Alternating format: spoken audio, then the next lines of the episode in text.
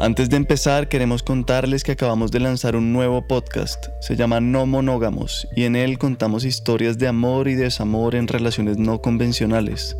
No Monógamos solo está disponible en Podimo, una nueva aplicación de podcast y audiolibros en español.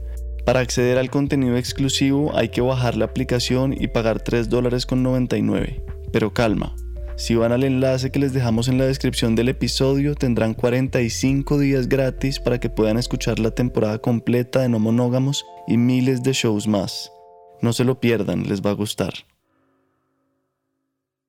El hombre es como un fósforo que se prende y se apaga rápidamente, ¿no? Es como que el hombre inmediatamente ve algo que lo excita, por ejemplo, entonces tiene una erección o tiene alguna respuesta que dice como ya. La mujer necesita un tiempo y los taoístas la comparan con una caldera, entonces es como una olla grande con agua que se demora mucho tiempo en calentarse, pero una vez está ya en ebullición se demora mucho tiempo en enfriarse.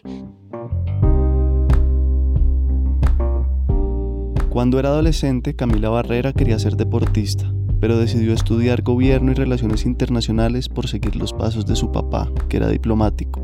Años después, a raíz de una toma de yagé, una planta medicinal del Amazonas, comprendió que su verdadera vocación era reivindicar la sexualidad y el placer femenino. Poco después de esa toma se fue a California donde estudió partería. Desde entonces ha acompañado a cientos de mujeres en el proceso de dar a luz en condiciones naturales y sin intervenciones médicas. Lo que nosotras hacemos es regresar a esa práctica en donde cuidamos al parto desde lo natural, obviamente cuidando desde nuestras herramientas que la salud materno-infantil esté bien, pero sin que el miedo sea el que guíe el proceso. O sea, si tenemos una mamá sana, un bebé sano, pues podemos plantear, digamos, un proceso de parto fisiológico que se puede dar en la clínica o en la casa. Bienvenidos al Topo, un podcast de entrevistas en el que hurgamos en espacios desconocidos de personas con formas de vivir y pensar fascinantes. Soy Miguel Reyes. En este episodio hablamos con Camila Barrera sobre el poliamor, el parto como un acto sexual y sobre la insatisfacción sexual femenina.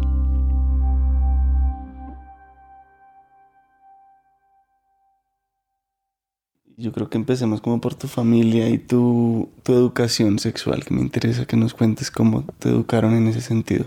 Yo crecí en una familia un poco disfuncional, como todas las familias. Yo creo que todas las familias son disfuncionales. Eh, hasta los siete años porque ahí mis papás se separan. Entonces yo era muy pegada a mi papá, mi papá tenía como unas prácticas espirituales distintas, además para la época también. Como yo fui iniciada por un maestro hinduista muy pequeña, como a los cuatro años, y también eh, la familia de mi papá y mi papá tenían prácticas taoístas, mi papá siempre era como un buscador. Entonces en ese tema de la sexualidad, él siempre trató como de enseñarme un poco como el sentido sacro de la sexualidad. Pero la adolescencia, digamos, yo la pasé con mi mamá, que era todo lo contrario. Una mujer feminista, hija de una mujer feminista, digamos, tratando de liberarse por cualquier lado que se le viera, incluida el tema de la sexualidad. Entonces mi mamá nos hablaba muy a calzón quitado sobre lo que era la sexualidad, no tenía ningún problema en hablar sobre sexo oral, sexo anal, sexo, o sea, y todo el tiempo era como, pues sí, esa es la realidad. Y yo crecí en, en una casa en donde se hablaba de eso muy normalmente y que yo también le decía a mi mamá como, oye, voy a ir a pasar la noche con este chico y no sé qué, o sea, como una, en una confianza en donde ella lo recibía, creo yo, hoy en día como más que una mamá como una amiga, pero realmente es porque tenemos el concepto de que la mamá prohíbe, que la mamá, pero pues para mí en ese sentido mi mamá fue muy mamá, o sea, ella fue la que me enseñó que el sexo se disfrutaba, que si no no disfrutaba pues no valía la pena, ¿sabes? Como una educación en el placer muy importante para mí, como que yo nunca tuve esta, esta educación en que el sexo era peligroso, por ejemplo, y que digamos eso en algún punto fue duro para mí porque yo me expuse un montón en la sexualidad, o sea, como que me tiré de cabeza en esa piscina, pero fue chévere también porque eso me permitió como vivir la sexualidad sin tabúes y eso es lo que pues enseño hoy en día, ¿no?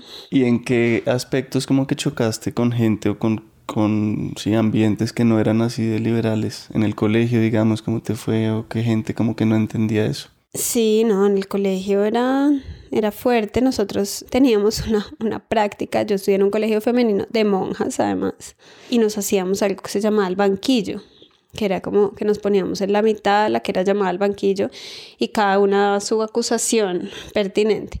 Y pues yo claramente era una de las acusadas eh, frecuentemente, porque pues claro, esos comportamientos era como entonces sí, que estuvo con este y después con este y con el novio, el que había sido novio de no sé quién. Y mm, bueno, yo en, en el colegio también tuve un novio, que eso digamos, era como algo muy secreto que yo me hice novia al profesor de educación física. y mi mamá, pues de alguna manera avalaba esa relación porque decía, o sea, si yo la prohíbo, igual va a pasar, ¿sabes? Entonces como que también era todo como escondido y que mis amigas no podían saber porque pues a todo el mundo le parecía como terrible. Entonces yo viví más bien, al contrario de lo que pasa, como viviendo en una sociedad en que todo era un tabú y en mi casa era mi lugar seguro, digamos, mi lugar donde podía ir el novio, que era el profesor de educación física, que a todo el mundo le parecía terrible, que era 17 años mayor que yo, pero pues eso era lo que yo estaba viviendo en ese momento. Entonces sí me sentía muy restringida en, el, en la sociedad, o sea, cuando salí era como, wow. ¿no? Y después, entonces empiezas a estudiar relaciones internacionales, gobierno y relaciones internacionales, todavía ahí como queriendo tener un camino convencional ¿Por qué estudiaste eso, pues? Bueno, estudié eso porque no sabía qué estudiar. Y creo que un poco por seguir los pasos de mi papá. Mi papá era diplomático y yo dije, bueno, pues voy a estudiar esto. Y ahí también, pues no, entré a la universidad y me iba bien. Entonces, sí, ese es el, el tema de cuando, cuando las cosas fluyen y no hay como obstáculos que uno cree que es como su camino, ¿no? ¿En qué momento entonces encuentras el nuevo camino? Bueno, yo estudié y, me fui por el lado de las mujeres. Siempre quería como investigar sobre género, políticas de inclusión de género. Y mm, en un momento me voy a México y empiezo a estudiar cómo las comunidades indígenas tienen unas políticas de género. Y empiezo a estudiar eso y me meto allí y empiezo, descubro las medicinas, descubro el peyote realmente.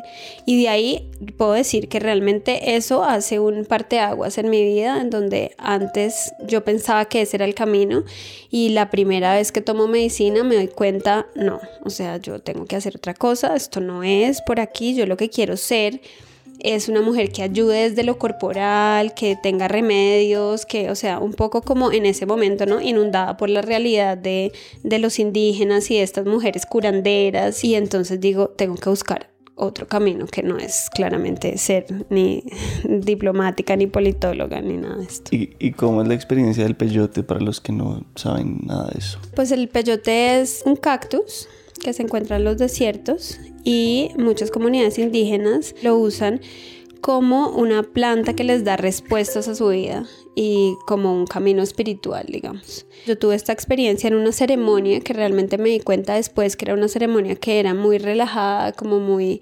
tranquila, había un, un personaje que me acompañaba como durante toda la noche eh, para ellos, digamos, como el vómito, la diarrea y todas las, lo que sale del cuerpo en ese momento, pues es una purificación y una desintoxicación. Entonces ese día me acuerdo que vomité un montón y dentro de las cosas que yo veía estaba trabajando como con mujeres así como tocándolas, eh, dándoles cosas y eso me producía en ese momento una inmensa felicidad en el corazón y yo decía no es que este es, este es el camino. Después volveremos a las plantas pero entonces cuéntanos un poco qué, sí, cómo empieza el trabajo con las mujeres. Bueno entonces ahí estudio psicología transpersonal. Yo creo que para mí misma, yo soy una mujer que creo mucho en la intuición y en los rituales, pero cuando voy a transmitir la información necesito que eso esté sustentado como por algo.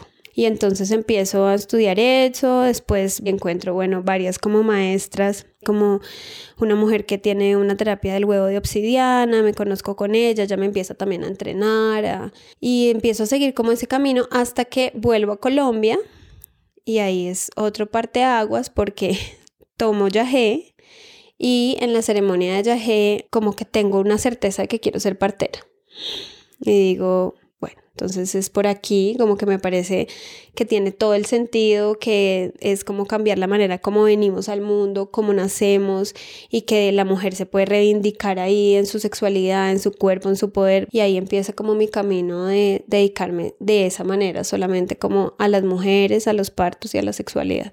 Y cuéntanos, digamos, para alguien como yo que no sé mucho de del proceso de un parto, ¿Qué es como el proceso tradicional, convencional y cuál es el tuyo y qué estás intentando cambiar? Pues mira, yo creo que el proceso tradicional es el proceso realmente fisiológico, o lo que yo hago. yo siempre les digo a las mujeres, bueno, ¿por qué quieren parir natural?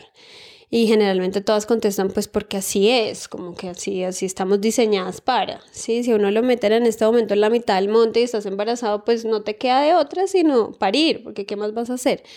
Y creo que el miedo de la muerte ha estado tan insertada en la mente y en los cuerpos de las mujeres que nos ha hecho llegar hasta unos lugares en donde entregamos todo el poder con tal de que no haya una posibilidad de que algo me pase a mí o algo le pase a mi bebé, que finalmente es un miedo a morir. Es un pánico como en el que estamos hoy, ¿sí? De vamos a morir y qué hay que hacer. Entonces hacemos todo lo que haya que hacer, incluso cosas que son dañinas para nosotros mismas y para nuestro bebé. Entonces, lo que nosotras hacemos es regresar a esa práctica en donde cuidamos al parto desde lo natural, obviamente cuidando desde nuestras herramientas que la salud materno-infantil esté bien, pero sin que el miedo sea el que guíe el proceso. O sea, si tenemos una mamá sana, un bebé sano, pues podemos plantear, digamos, un proceso de parto fisiológico que se puede dar en la clínica o en la casa pero digamos que hay muchas familias que eligen pues parir en la casa y con la seguridad digamos que da lo que significa traer un bebé al mundo, que es que la mamá está también diseñada para parir y los bebés están diseñados para sobrevivir, ¿sí? Y cuando eso no pasa, pues claro, es, es duro porque es una selección natural, pero digamos que creo que cada vez más nosotras estamos como enseñando que, que el miedo no debe ser la razón por la que se tomen las decisiones. Y pues el lado institucional es como, sí, ir a la clínica y desde semana 37 todo es un riesgo en los medios de comunicación. Tú ves un parto y es SOS, ambulancia, auxilio, todo el mundo estresado. Sí, yo siempre les digo a las familias, ¿no? O sea, prendan la música, que esto es una fiesta, ¿sabes? Va a llegar un bebé y así lo hacen también en las comunidades tradicionales, pero en, el, en la clínica todo está pasado por la sepsia, por el miedo, por el, algo puede pasar, algo puede estar mal. Entonces estamos queriendo volver a recuperar ese poder en las mujeres, que es como la capacidad de traer la vida al mundo de manera sana. ¿Cómo, fue, cómo fueron tus experiencias con tus partos? ¿Cuántos, ¿Cuántos hijos tienes? ¿Tres? Tres. Sí, tres. ¿Qué nos puedes contar como de las diferencias en cada parto? Wow, fue muy distinto. La primera vez pues que yo paría tenía toda la teoría en la cabeza. Eh, tenía, bueno, venía de California, que es un lugar en donde está mucho el tema del parto orgásmico y que el parto no debe doler y y, yo estaba muy ahí, ¿sí? Además que con todo el tema de la sexualidad que también yo manejaba en ese momento, pues era porque va a doler el parto, es un evento sexual, no sé qué. Y cuando me empezaron las contracciones dije, ¿qué es esto? O sea, auxilio. Fue un poco choqueante como ver como igual este dolor está aquí, es real, ¿no? Como cuando uno dicta conferencias y hace teorías, pues muy chévere, pero cuando ya pasa por el cuerpo es distinto. Y sí tuve muchos momentos en mi primer parto de pasar como del placer al dolor, en ningún momento tuve un orgasmo, pero sí había momentos como muy placenteros y sobre todo muchos momentos de estados alterados de conciencia en donde yo estaba en otro planeta, definitivamente. Y hubo un momento de éxtasis, como cuando se me rompe la fuente antes de que nace el bebé, yo me muero de la risa y yo sentía como, wow, ya viene, ¿sabes? Como que estaba muy conectada con lo que estaba pasando. Fue un parto largo, ¿sí? De 28 horas, en donde pude sentir también esa, esa conexión con la muerte, es decir, como que hay un momento donde uno siente en el parto que la muerte llega porque es el mismo portal que se abre, o sea, la muerte y la vida están ahí, y hay un momento en que uno dice, wow, o sea, esto está aquí, ¿sabes? Y puede pasar, pero pues hace parte de la humanidad, o sea, hace parte de estar en este cuerpo encarnados. Bueno, ese fue el primero, el segundo fue un parto cortico de cuatro horas, un parto muy como erótico, en donde yo estaba así con el papá de mis hijos, pues nos dábamos besos, bailamos, estábamos como muy conectados a nivel erótico. Yo creo que hizo, eso hizo que el parto fuera muy cortico. Yo misma la recibí, como que estaba muy consciente. La hora de nacimiento fue un parto como muy aquí, muy consciente.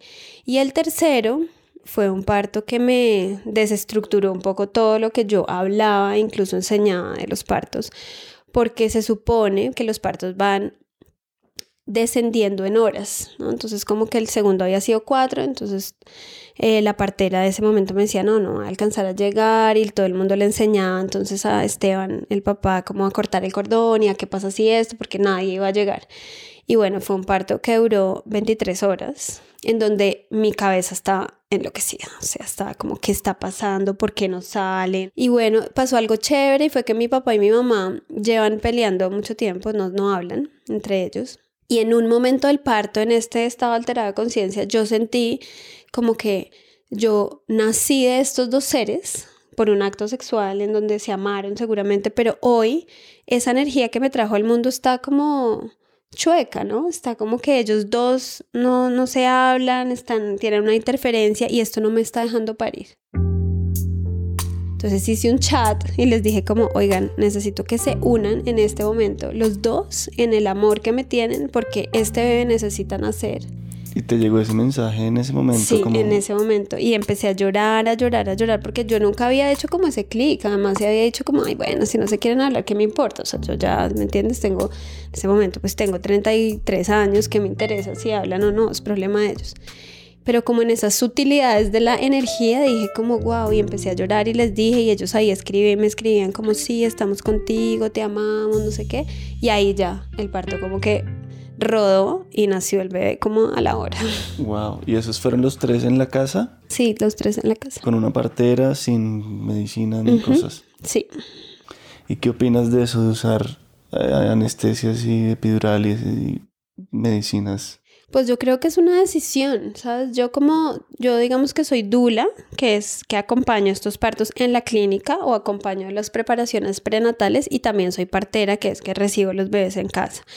Entonces, yo digo siempre, yo acompaño las decisiones, no las tomo por la familia, pero sí comparto la información que es real y que es científica, eh, que es como cuando tú te pones una medicina, entra a tu cuerpo una información en donde los niveles hormonales que está produciendo tu cerebro en ese momento que estás pariendo, pues bajan porque hay un intruso que se está metiendo en algo que el cerebro ya estaba haciendo antes. Entonces, cuando yo te hablo de los estados alterados de conciencia, no es porque yo sea hippie, entonces entré en ello, no, sino que el cuerpo produce tantas endorfinas que uno, y las endorfinas son como opiáceos en el cuerpo, que uno entra en estados de alterados de conciencia. Todas las mujeres que han pasado por ese proceso lo saben. Y cuando uno le mete medicina a eso, pues eso no pasa. Entonces te pierdes la mitad de la experiencia. Las endorfinas también son la anestesia natural. Entonces sí, es una decisión, pero creo que se pierde la experiencia y también la experiencia no solamente de la mujer, sino también del bebé, ¿no? Porque la medicina también duerme al bebé, entonces no tiene toda la experiencia que debería. Nuestra mayor aspiración es mantener este proyecto con el apoyo de los oyentes, con lo que cada uno pueda y quiera dar. Así podremos ser independientes y acercarnos más a cada uno de ustedes. Si quieren hacer parte de nuestra comunidad, solo entren a la noficción.com y hagan clic en Hazte cómplice. Ahí encontrarán diferentes formas de apoyarnos y verán los diversos beneficios que pueden recibir. Si no pueden hacerlo ahora, muchas gracias en todo caso por estar acá.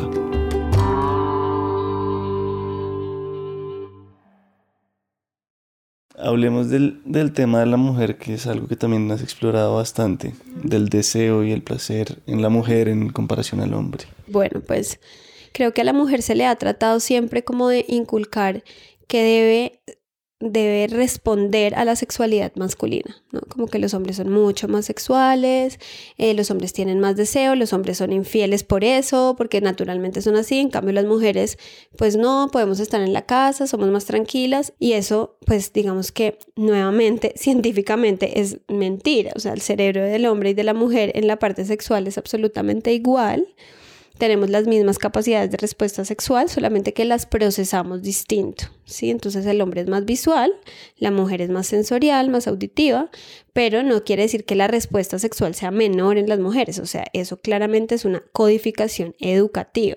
El arquetipo ahí tremendo que nos metieron de la puta, de no ser esa persona, le tenemos mucho miedo, ¿no? Entonces, como ir a explorar nuestra sexualidad abiertamente, así como yo te decía, lanzarse hacia piscinas sin flotadores, es como, eres una puta. o irse para el otro lado, que es eres una monja, pues tampoco sirve porque entonces no vas a conseguir marido ni tener hijos y pues eso es como para lo que estás diseñada finalmente, para crecer, casarte, tener hijos, dos perros y una casita con jardín. pero en cuanto al deseo entre hombres y mujeres, ¿crees que es igual? Eh, hoy en una charla que hacías una metáfora muy chévere entre un fósforo y una caldera. ¿Cómo, es eso? Y, explícanos si, es igual. Sí, mira, el deseo es igual. O sea, el deseo como la capacidad de respuesta sexual es la misma. Digamos, no, hay, no es que el hombre sea, tenga más deseo. Lo que pasa es que el hombre responde de manera distinta. Entonces los taoístas hacen una, una metáfora en donde el hombre es como un fósforo que se prende y se apaga rápidamente, ¿no? Es como que el hombre inmediatamente ve algo que lo excita, por ejemplo, entonces tiene una erección o tiene alguna respuesta que dice como ya, y es como que puede ser inmediato. La mujer necesita un tiempo y los taoístas la comparan con una caldera, entonces es como una olla grande con agua que se demora mucho tiempo en calentarse, pero una vez está ya en ebullición se demora mucho tiempo en enfriarse. Entonces, por eso los tiempos sexuales de la mujer son más prolongados, ¿sí? Todo lo que se habla sobre los multiorgasmos de las mujeres es eso, o sea, como que la mujer no es que entre a la relación sexual, tenga un orgasmo y se le acabe su deseo, se le baje su libido, sino que puede quedarse ahí mucho tiempo. Y para que eso pase, para que su excitación, si ya llegó a un pico, pase, se necesita un rato largo. En cambio, los hombres son, pues, como prenden y apagan. Y estamos metidas las mujeres, lamentablemente, en esta onda masculina en donde hemos entrado a esta sexualidad de prende y apaga. Entonces, una sexualidad rápida, masculina, de fricción, en donde muchas veces, yo creo que podría decir el 80% de las mujeres no estamos absolutamente excitadas cuando entramos a la relación sexual, sino que es como pues sí, ya en algún momento sucederá, pero no, cuando empezamos es realmente el deseo del hombre y el ímpetu del hombre quien es el que está poniendo como las pautas para empezar la relación sexual. Y en cuanto a la dominación, me decías antes que, que oíste el podcast de Carolina Sanín en el que dice que la dominación es como inevitable y que uno no, pues que no, ella no está dispuesta a cederla. ¿Cómo ves tú eso? Bueno, pues yo cuando oí ese podcast, yo te dije que en shock, así como, ¿qué está diciendo esta mujer, por favor? La explotación de las mujeres, la sumisión de las mujeres o la sujeción de la mujer o del hombre feminizado, por supuesto que nos excita a todos, porque está desde hace 3.000 años en nuestro cortejo y se lo mandé así a mis amigas feministas como, oigan, miren lo que dijo Carolina Sanín, porque yo pues bueno, un poco trabajo en contra de eso, no, no en contra, pero haciendo conciencia de, sí, la dominación nos excita, pero ¿por qué? Que es como lo perverso que hay debajo de ese tapete que parece que estuviera todo bien. Entonces para mí, digamos, en esta cultura patriarcal en donde todo es jerárquico, ¿no? Entonces que el hombre esté por encima de la mujer y que, y que nos excite como el poder, el dinero y todo lo que está como inalcanzable, tiene un origen en que finalmente nosotras las mujeres siempre estamos como debajo. Y creo que de ahí viene, por ejemplo, todo el tema de la pornografía, en donde la mujer pues es cosificada.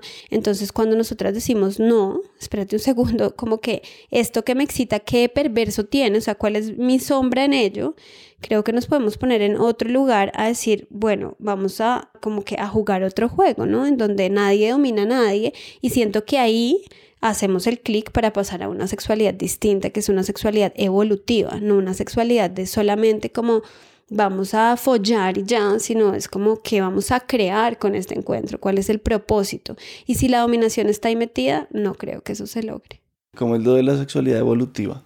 Bueno, pues es una sexualidad consciente. Yo, yo creo que la sexualidad per se, pues es un acto divino, ¿sí? Divino como de, de, Dios, digamos. Todos nacimos de un orgasmo y estamos hechos de esa energía orgásmica. Y como cuando nos vamos a mirar como qué potencialidades tiene la sexualidad, yo soy una convencida de que la sexualidad tiene miles de secretos que todavía no hemos mm, descubierto y que hay todas estas culturas que las han descubierto un poco más, el taoísmo, el tantra, ¿no? que han entrado un poco más, pero que igual es un mundo que uno dice, wow, esto es demasiado amplio.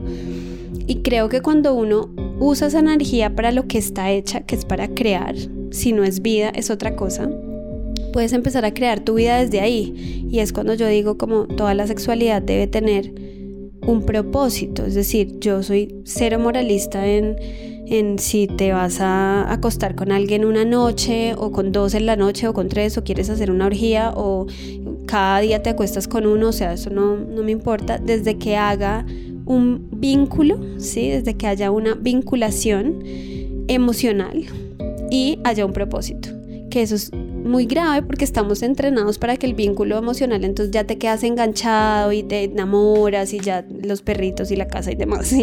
Y las mujeres estamos muy entrenadas para eso, pero uno puede hacer un vínculo de una noche y puedes estar absolutamente presente, tener un propósito para esa noche, o sea, esta noche quiero con este hombre descubrir tal o crear esto de mí, cuando yo siento que hay propósito y que hay presencia y que hay un vínculo entre los dos o entre los tres o entre los que estén finalmente creo que ahí tenemos una sexualidad que nos ayuda a evolucionar y a caminar hacia la conciencia. ¿Cuál crees como que es el hueco, el origen o lo que llevó a que se desviara el tema de la sexualidad hacia donde está hoy en día? Bueno, pues hay un psicoanalista freudiano que yo sigo mucho y leo mucho y ha sido así como mi compañero de noches de desvelo que se llama Wilhelm Reich y él dice que el sistema capitalista no podría existir si esa energía de la sexualidad que es tan fuerte y tan potente no estuviera como completamente destinado a la producción. Entonces que en el momento en que aparece el trabajo como lo conocemos hoy en día, eso roba toda la energía creadora de la sexualidad para ponerla en práctica con otro ser y meterle el deseo y ello a meterla en los sistemas de producción para poder sostener el, el capitalismo. Entonces, pues eso por un lado, como que lo creo totalmente, porque fíjate que cada vez más nos volvemos más adictos al trabajo y la libido cae más, o sea, no, cuando yo atiendo parejas o personas, bueno, ¿y qué pasa? porque esa libido no está? No, pues porque llego cansada o llego cansada, o sea, no puedo más, claro, tu energía vital, tu energía sexual ya la dejaste allá, ¿sabes? La pusiste toda en otro lado, entonces creo que eso es algo importante, sin embargo, yo creo que con el tema, por ejemplo, de la mujer, pues esto empieza a pasar desde que en nuestra historia de la humanidad, por lo menos la que conocemos, empieza a aparecer la monogamia. Y cuando aparece la monogamia, pues se corta como el deseo sexual porque se ponen muchas restricciones a los placeres y restricciones a la sexualidad. Solo te puedes enamorar de uno, tienes que tener hijos solamente de uno. Y empiezan con ello a aparecer las religiones y la culpa.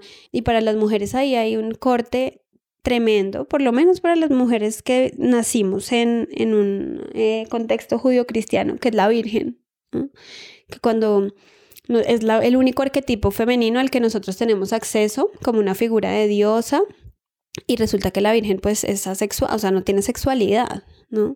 Entonces ya si yo nazco y tengo un deseo, soy distinta a la Virgen y eso ya me pone en un lugar en donde yo pertenezco más al mal que el bien. Mm.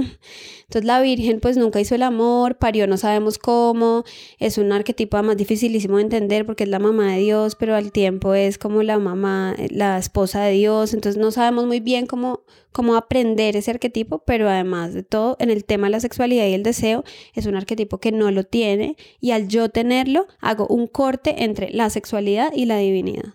Y en cuanto a la pornografía, entonces digamos, ¿cómo es tu relación personal con la pornografía? No veo pornografía. ¿Y crees o tienes evidencia si se está incrementando o disminuyendo la cantidad de porno? Incrementando, sí. Hace poquito fue un, fue un programa que me inventaron y, y teníamos las cifras que se está incrementando en adolescentes. Es como muy la locura y estaba hablando en estos días con un, un amigo mío eh, que es psicólogo de un, de un colegio y me decía, no, lo peor de todo no es eso, lo peor es que la estadística de los años en los que uno empieza las relaciones sexuales se está también, o sea, ahora los, los adolescentes empiezan más tarde las relaciones sexuales, que yo pensaba lo contrario, pero ven más temprano porno. Entonces imagínate, la primera vez que uno tiene acceso a algo sexual es la pornografía y claramente cada vez más por esta virtualidad van perdiendo la capacidad de encontrarse con el otro porque eso les va dando más miedo, ¿sabes? Como que les genera pues ese miedo que uno tiene de adolescente, de adolescente de encontrarse con el otro y realmente ir al acto sexual, cada vez es más incrementado porque ya lo saben todo y saben además todas las aberraciones, todas las, o sea, es, es fuerte, entonces en adolescentes es, ahora se está incrementando muchísimo y las mujeres también están empezando a ver más pornografía que antes.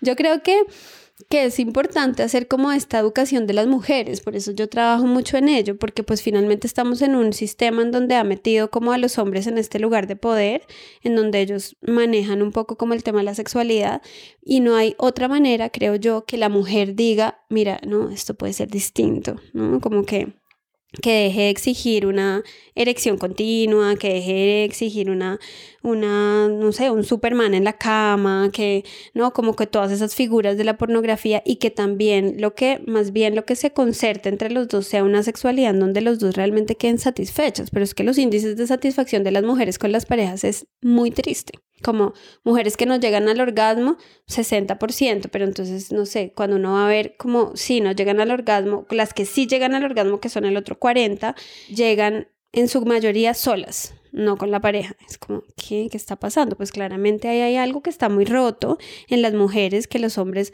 no han podido entender porque no saben cómo, porque las mujeres tampoco saben cómo. O sea, las mujeres estamos más perdidas, entonces no sabemos qué nos gusta, qué no nos gusta, cómo tocarnos, qué, qué hacer, porque nada más no sabemos como todas las capacidades sexuales que tenemos dentro.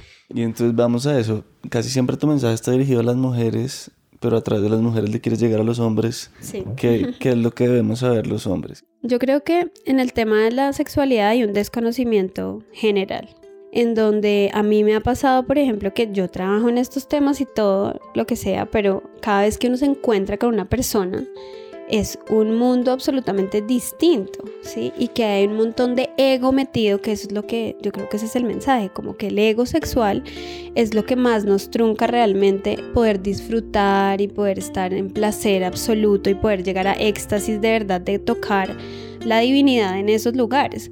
Porque entonces si estamos tú y yo haciendo el amor y yo te digo, no, no me toques ahí o no me hagas eso, tú ya dices, no, lo estoy haciendo mal, esto es pésimo, ya esto falló, ¿sí? Porque tenemos demasiado ego, pero una de las cosas que yo enseño en los talleres es aprender a pedir y aprender a decir lo que me gusta, lo que no me gusta, como cuando uno pide una comida deliciosa y la devuelve porque no le gustó. O sea, si dice, me traes otra, por favor, ahí nadie se ofende y es igual. Entonces el tema de los egos creo que es bien importante oírse o sentirse, la presencia ayuda demasiado porque uno puede intuir lo que uno le gusta o no y como que con cada encuentro sexual se crean unas se crea algo, ¿sabes? algo ahí que se crea entre los dos que no soy yo hago este performance igual contigo que con las otras 10 personas con las que estoy, o sea, eso no funciona porque ese performance solamente me funciona a mí y a mi ego pero no le funciona a la energía que estoy creando con cada una de las personas. Entonces creo que si los hombres tienen mucho eso de si la mujer no disfruta, si la mujer no quedó contenta, si la mujer me dijo algo, si no, si no se vino, si, y eso tienen que soltarlo para irse al interior de uno mismo y decir, bueno, yo como estoy acá y si estoy nuevamente presente y vinculándome con esta persona y teniendo un propósito, va a salir bien. Y mm, volvamos un poquito al tema de la monogamia que me, pues creo que es algo muy importante para mucha gente que no se sabe cómo manejar, cómo hacer para que no duela que la pareja quiera o esté con otras personas. Yo siempre digo que somos una sociedad en transición, entonces que hay muchas personas que ya esto lo tienen en la mente, o sea, que saben que la monogamia no es el camino, yo soy de las que cree que la monogamia ni es el camino ni existe, porque además todo el mundo es infiel, ¿sabes? Como que es un statu quo ahí muy por encima, pero por debajo todo el mundo es infiel, desean, y los que se reprimen se enferman. Entonces, pero digamos que esto está ya en nuestra cabeza, por ejemplo, a mí me ha pasado cuando yo lo he experimentado, ¿qué pasa? Que yo lo entiendo, pero el momento que pasa, obviamente mi cuerpo emocional sufre, ¿sabes? Si uno siente celos, si le dan ganas de matar al otro a la otra, y es como, no, ¿por qué está pasando? Pero es porque creo que llevamos miles de años en ese registro. Entonces, obviamente mi cerebro lo que ha aprendido es que si el hombre con el que yo estoy se va con otra, eso quiere decir igual a que no me quiere. Y no tiene nada que ver con eso, tiene que ver, creo yo, con un instinto animal, digamos, y humano de que nos gustan varias personas, de que deseamos a otras personas y que dentro de el amor no existe la posesión, que eso es dos cosas que nosotros tenemos amarradísimas, ¿no? Como si yo te amo y tú me amas, entonces tenemos que conformar un matrimonio o una pareja en donde tú eres mi territorio y yo soy el tuyo y aquí no puedes salir. Y yo creo que es al contrario, el amor no tiene que ver con la posesión, sino con la libertad pero creo que tampoco hay un camino, como que estamos en una sociedad donde estamos muy explorando todavía ese terreno, pero claramente yo sí creo que la familia como la tenemos hoy, así organizada, es una estructura que va a tender como a desaparecer porque no, no estamos siendo felices en esa estructura, ni tampoco tenemos niños felices creciendo en una estructura en donde es rígida, antilibertad, llena de posesión. Y en tu caso personal, ¿tienes como una estructura, el poliamor, así como lo llaman, o hay alguna fórmula que tengas? No, no tengo fórmulas por ahora. No tengo. Creo que cuando uno se va encontrando con las personas, va creando, ¿no? Como que va creando lo que a uno le viene bien en ese momento. Lo que, digamos que, lo que sí creo es que ahora, digamos, ahora que estoy separada y que eh, puedo entrar en otras relaciones, lo que está muy como sobre la mesa es como, para mí la libertad es muy importante, ¿sí? Y la honestidad. Porque también es como hay gente que está entrando en estas ondas del poliamor y sí creo en eso, pero entonces todo es sin que la otra persona sepa. Y una de las principales reglas del poliamor o la poligamia o lo que sea es todo el mundo lo sabe, ¿sabes? Tú sabes en lo que te estás metiendo y si vienes a tener una relación conmigo, yo te voy a decir, y, también como siendo muy instintiva con lo que está pasando, porque es que al principio del enamoramiento uno no quiere estar con nadie más, es la realidad, uno solo quiere estar con el que se enamoró. Eh, y después pues pueden ir apareciendo personas o no, o de pronto se enamoró, pero no tanto, entonces también sigue como teniendo las personas ahí. Entonces yo creo que es una co-creación de las dos personas siempre y cuando exista la honestidad de sabes en lo que te estás metiendo y yo también sé. Y pues bueno, para mí la, la honestidad es así como el número uno de las relaciones. Y mm, hay un tema que no sé, de pronto no es tanto de tu campo, pero me interesa tu opinión del aborto. ¿Cómo lo ves y si, qué piensas? Yo estoy de acuerdo con la legalización del aborto. Digamos que ahí tengo como dos, lugares a los que voy, como yo he salido a marchar a favor del aborto, porque creo que eso no es una decisión en la que se va a meter ni la ley, ni el Estado, ni nadie, como que uno debe tener la posibilidad de decidir si quiere o no ser mamá y en qué momento de la vida. Ahora, si me preguntas desde mi campo, eso es como desde mi campo mental. Ahora, emocionalmente, por ejemplo, yo creo que yo no sería capaz de abortar un bebé, ¿sí? Creo que no, no sería capaz porque amo ser mamá, amo, bueno, trabajo en eso, amo los bebés, me parecen una cosita demasiado deliciosa y como que digo, pucha, si yo quedara embarazada ahorita, por ejemplo, que no está nada dentro de los planes y ojalá no pase, digo, yo creo que yo lo tendría igual, ¿sabes? No sería capaz de abortar un bebé que sé que se va a convertir en una de estas tres cositas que tengo en mi casa, pero estoy absolutamente a favor de la legalización. Qué buena charla, mil y mil gracias, en serio muy revelador. Gracias a ti.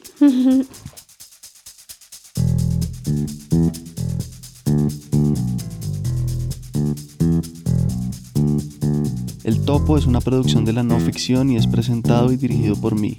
La edición del guion es de Juan Serrano, la mezcla y el diseño de sonido son de Daniel Díaz y Alejandra Vergara es la editora de redes sociales. Si quieren contactarnos, estamos como Podcast del Topo en Instagram, Twitter y Facebook. Si tienen preguntas, comentarios o sugerencias, no duden en escribirnos por ahí. También queremos contarles que acabamos de lanzar Prohibido Abrazar, otro podcast de la no ficción en el que contamos cómo esta pandemia nos está cambiando la cotidianidad. Los invito a escucharlo y si tienen historias, cuéntenos por favor.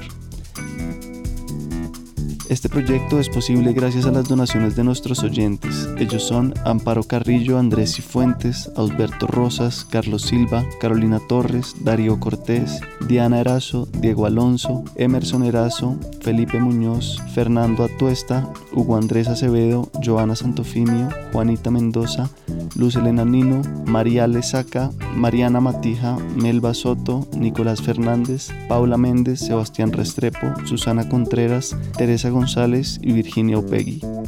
De nuevo, si quieren donar algo, vayan a patreon.com slash la no ficción. Se lo agradeceremos infinitamente. En el próximo episodio... Y siempre como una, atracción hacia ese universo en el que me mete el alcohol. Es como una burbuja, es como otro mundo en el que yo soy autónomo, soy yo, soy poderoso. Y un poco la trampa siempre ha sido manejar esa, esa placidez del estar prendido. El estar prendido, lo que te da el alcohol es como luz, te da una luz y por eso yo creo que se llama prendido. Pero uno como no quiere renunciar a esa luz, sigue tomando hasta que se emborracha, se emborracha entonces se obnubila y el exceso de luz también es oscuridad. Nos vemos en dos semanas para hablar con el escritor Luis Miguel Rivas sobre el alcohol, la pereza, la vanidad y las clases sociales. Muchas gracias por escucharnos.